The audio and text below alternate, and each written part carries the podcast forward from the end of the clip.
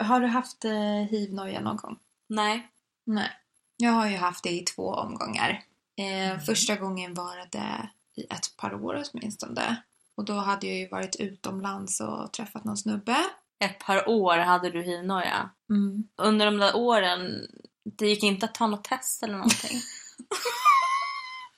Du kände såhär, nej men jag vill dra ut på det här lidandet. Men jag om fortsätter. Om jag tog ett test skulle jag ju fått reda på att jag hade hiv var jag övertygad om. Så Och då då, är det du- bättre att bara leva i förnekelse tills man dör. Ja, enkelt. och liksom låta det där adrenalinet utav förnekelsen vara det som räddar dig. Adrenalinet av förnekelse. Får man adrenalin av förnekelse? Ja, eller någon förnekelse, den här placeboeffekten som man tydligen kan... Ja, okej. ja, Jag tänkte mer att förnekelse gav en någon lugnande effekt. Jag vet inte. Någon Ja, jag sådana hormoner. Andra gången var för ett par år sedan och då skrev jag in jag skrev en insändare på ett forum där en doktor svarade på frågor om hiv. Och då var det jättemånga som också hade hiv-noja där. Så jag var bara en i mängden utav alla som går runt med hiv-noja i Sverige. Och eh, mina så kallade symptom tyckte inte han tyckte på en hiv-infektion i alla fall.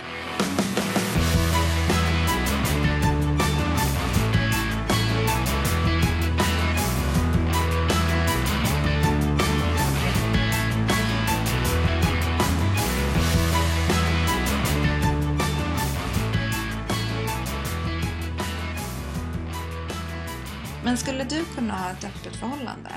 Nej. Jag eh, förstår att man eh, vill ha det och jag nästan avundas förmågan att klara av ett öppet förhållande. Men jag skulle inte klara av det. Jag, jag, eh, jag blir alldeles för... Alltså han som är min är min och Mm. ingen annan. Så han ska bara vilja vara, vilja vara min. Lite så. Men tror du att det är möjligt? Jag börjar tvivla Jag tror på att det är möjligt. Jag tror att det är, eller förlåt, möjligt att ta ett öppet eller möjligt att vara trogen. Att du bara... Eller att han bara är din. Aha, eh, ja det tror jag. Det beror helt och hållet på hur man tillfredsställer Ja, det tror Alltså jag också. lite så faktiskt, tyvärr. Mm. Tragiskt men sant. Hur, man, hur sexet är, hur mycket ansvar jag då, förlåt med alla feminister, jag som kvinna tar för min mans sexuella tillfredsställelse. När man kommer hem efter jobbet, att man inte bara skrubbar av sig sminket och sätter på sig mjukiskläder utan att man kanske går med spetstrosor och en tight t-shirt istället efter jobbet. Mm. Fast utan smink. För att det blir så himla jobbigt när man har sex med smink på sig. Tror du att det är möjligt? Ehm, För en kille att bara vara din? Jag tror att vi människor rent biologiskt inte är gjorda för att vara trogna.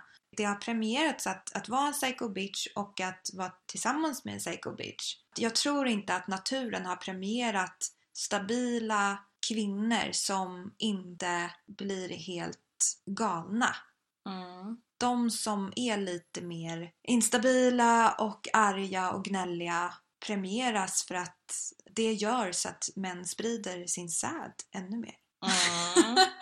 Alltså jag tror, eh, för det första precis som du säger så tror inte jag att, att biologiskt så är det inte meningen att man ska leva ett monogamt förhållande. Jag tror också att det faktum att vi fortfarande rent fysiskt är grottmänniskor till en viss gräns, mycket av det börjar ju fasas ut. Och vi har ju nu vårt förnuft och, och rationella tänkande och så vidare. Men jag tror ändå att det faktum att vi dessutom blir så många år äldre, lever så många mycket längre liv och med en och samma person i jämförelse med, jag vet inte hur länge man levde på, på heter det, vad heter den tiden? Stenåldern? Ja, precis den. Min, min drömålder. Ja. Ja. Jag vet inte hur många år man levde, jag vet inte hur länge man var sambos. Alltså hela den här situationen, hela det här med att, att försöka vara varandras bästa vän och dessutom sexuella gud eller gudinna i så många år i sträck.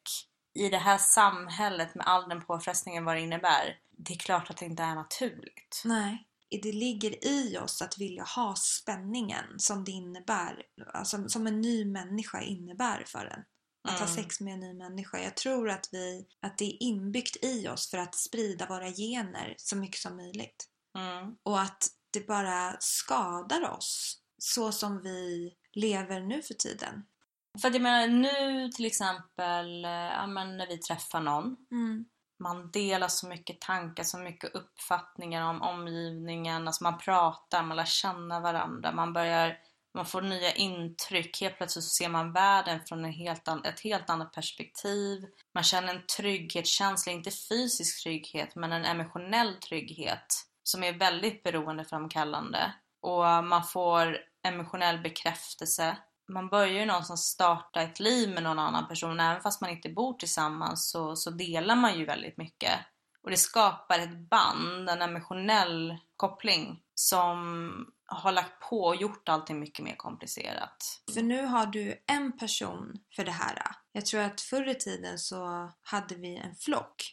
Mm. Att det var vår trygghet där vi fick våra intryck och... Men det var ju inte lika Mm. komplext och det var inte lika mycket att ta intryck inför. Men det måste ju varit otroligt mycket mer att ta intryck i- för. Folk dör hit och dit. Jag menar till exempel ifall vi ser någonting på nyheterna som har hänt i Stockholm jämfört med någonting vi ser på nyheterna som har hänt i Syrien. Mm. De kontrasten som du och jag till och med upplever bara i vår vardag, en timme till en annan. De kontrasterna upplevde man inte då. Det var hela tiden överleva eller dö. Överleva eller dö. Mm. Det var inte precis all over the place och dessutom skulle man ha massa fungerande vänskapsrelationer och, och kärleksrelationer som vi måste ha idag. Så att li- Ja. hela, hela, vårt, hela vår värld har blivit komplex och därför har ju våra relationer blivit komplexa jämfört med då. Det har blivit så riktat mot en person. Mm. Allting som du vill prata om eller diskutera Mm. riktat mot en person. Mm. Men Också. måste det vara så då?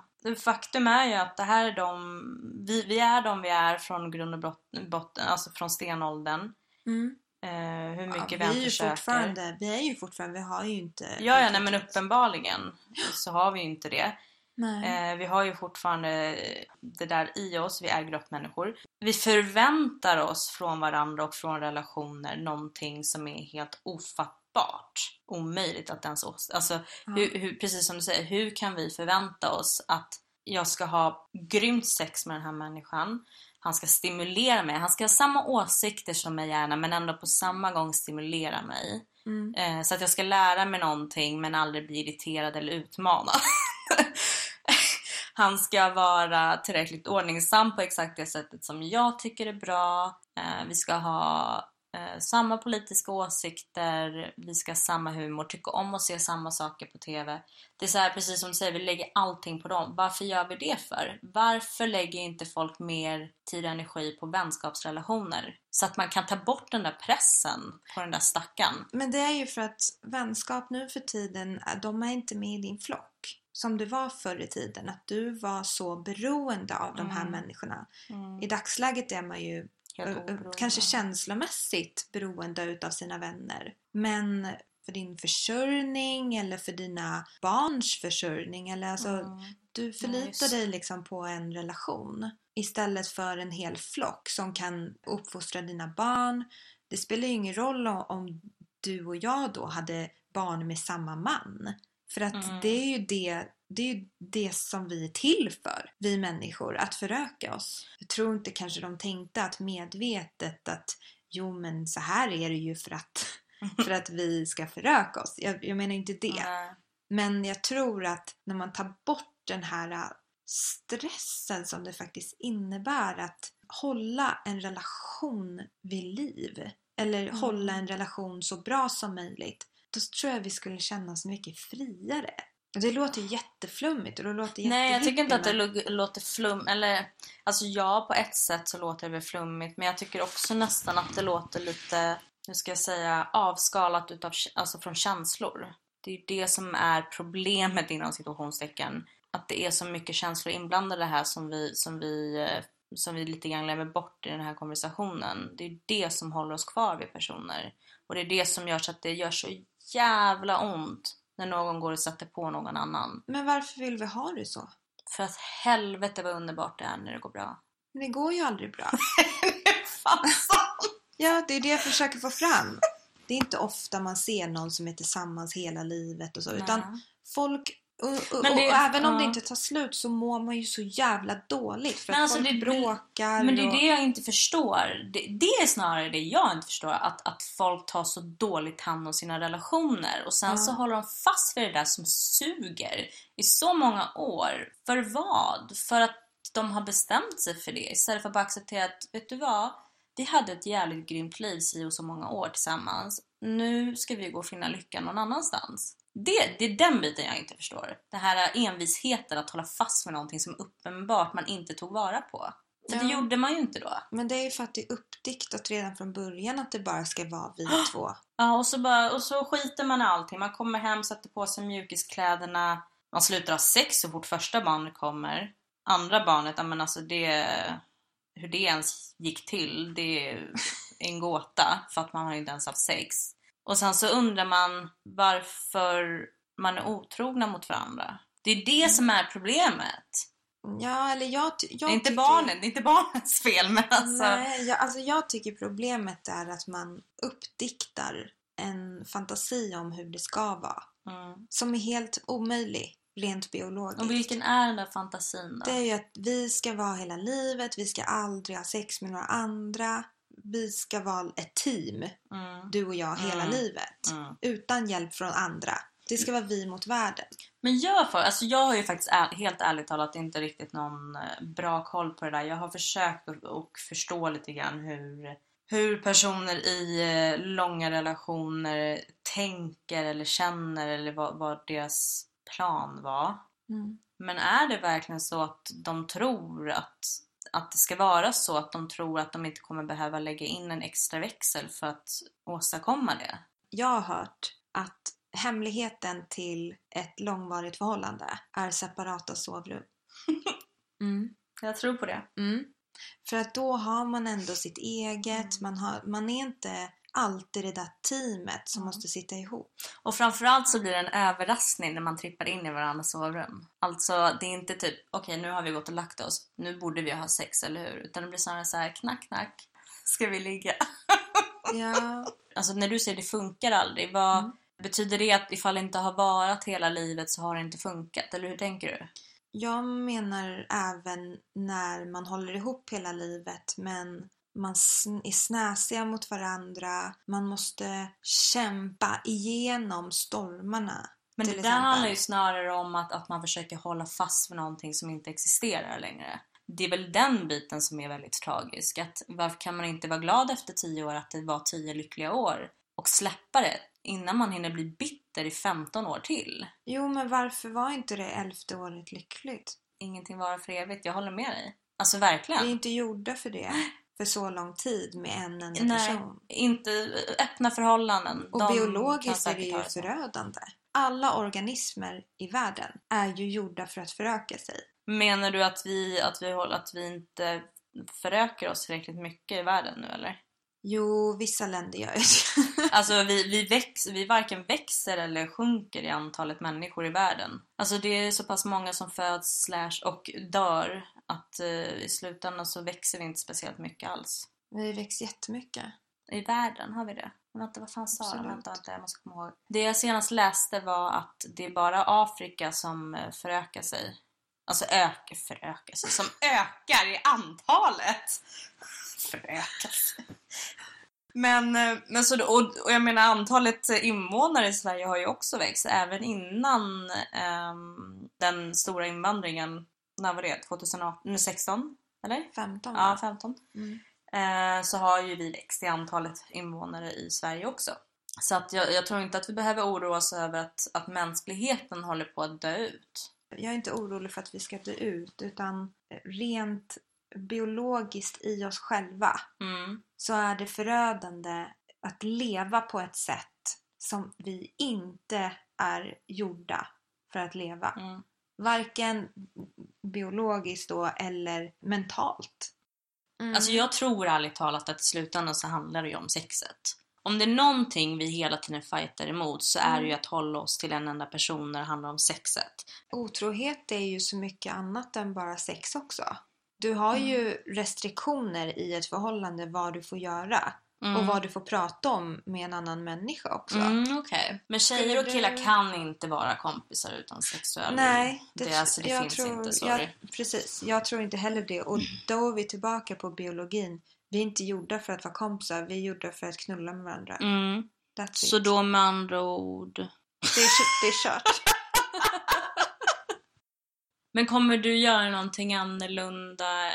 Eller kan du tänka någonting att du skulle göra annorlunda i en relation längre fram baserat på ifall du tänker skillnaden mellan nu och hur det var på stenåldern? Nej, men menar du det här med att anstränga sig och så? Till exempel, jag vet inte. Ja. men så säger man ju alltid. Ja men exakt. Ja, men jag har ju nördat ner mig lite i eh, ämnet skönhet den här veckan. Ovanligt. Ja. Men, eh, så jag har läst massa artiklar och studier som har gjorts på ämnet skönhet. Enligt studier så är det tydligen skillnad på vad män och kvinnor tycker är attraktivt i en persons ansikte. Mm. Eh, Både män och kvinnor tycker till exempel att symmetri är väldigt attraktivt. Men män tycker att ungdom och eh, ett genomsnittligt utseende, alltså the average, eh, averageness, som det stod då på engelska, eh, är viktigast hos en kvinna för att hon ska vara snygg. Kvinnor tycker däremot att feminina drag spelar den viktigaste rollen i ett attraktivt ansikte hos en kvinna. Och attraktiviteten styrs tydligen väldigt mycket av hormoner hos båda könen. Till exempel så anses det vara snyggt på en man att ha bred käke, tjocka ögonbryn, mycket skäggväxt eftersom det indikerar på en hög nivå av testosteron och också på ett bättre immunsystem och därmed bra förmåga att kunna föröka sig och överleva sjukdom. Och hos en kvinna så styrs hennes attraktivitet mycket av stresshormoner tydligen. Oj. Ah, det vill säga ju lägre stressnivå ju vackrare anses Oj, hon. oj, oj, oj. Mm. En lägre nivå av stresshormon gör kvinnan mer fertil vilket gör henne till en bra partner att reproducera med. Oh my god, det är kört för mig. Ja? Okej. Och snygga människor uppfattas generellt vara mer varma, intelligenta och kompetenta. Och då kommer vi in på lite politik här. För att jag läste en artikel i tidskriften Journal of Public Economics där de gick igenom resultatet från tre studier som visar att högerpolitiker anses snyggare än vänsterpolitiker. Och det finns även två andra studier som båda visar att attraktiva människor anser sig ofta stå till höger på den politiska skalan. Både politiker och deras eh, väljare helt enkelt på högersidan är lite snyggare, enligt studier. Och därför tänkte jag testa om det här stämmer på dig. Mm. Så jag smsade ju dig igår 30 bilder på politiker som du fick värdera gällande attraktivitet på en skala från 1 till 10 där 10 är snyggast. Och du fick även gissa om politikern i fråga var höger eller vänster. Och de bilderna, det var de 15 första på kandidatlistan till EU-valet för Moderaterna och de 15 andra för Vänsterpartiet. Vill du veta resultatet? Såklart. Eh, resultatet blev att du gissade rätt på 16 av 30. Mm. Men eftersom det är 50% sannolikhet ändå att du ska gissa rätt så är inte det en bedrift. Det intressanta är hur pass snygga du tyckte att politikerna var. För det första, du gav 4,4 i snitt på de moderata politikerna och 4,2 i snitt på det från Vänsterpartiet. Jag tycker alla är lika snygga. Ja, men det var lite skillnad där men inte så mycket. Men de som du trodde var höger värderade du 0,74 högre i genomsnitt. För du visste ju inte Nej, partitillhörighet. precis, precis. Men ändå, så de du trodde var höger värderade du som snyggare. Ja. Hur kommer det sig? Eh, Jag har, ju, jag har ju min preferens Mm. när det gäller vad jag tycker är attraktivt. Och vad är den? När det gäller helt enbart eh, bilder där man inte kan se riktigt ens hur personen rör sig, man kan egentligen inte riktigt se hur de ser ut i live. För vi utgår bara från bild och vi utgår från att de verkligen ser ut som de gör på bild. Då är ju min preferens eh, välvårdat utseende. Mm. Och det är inte nödvändigtvis att de är födda snygga utan snarare att de, eh, ja, men de, de har tagit de där extra fem minuterna kanske. Och Mm. gjort det de behöver göra. Och de har till och med en, en eh, vad heter det, struken, stryken, struken eh, skjorta. Och, Okej.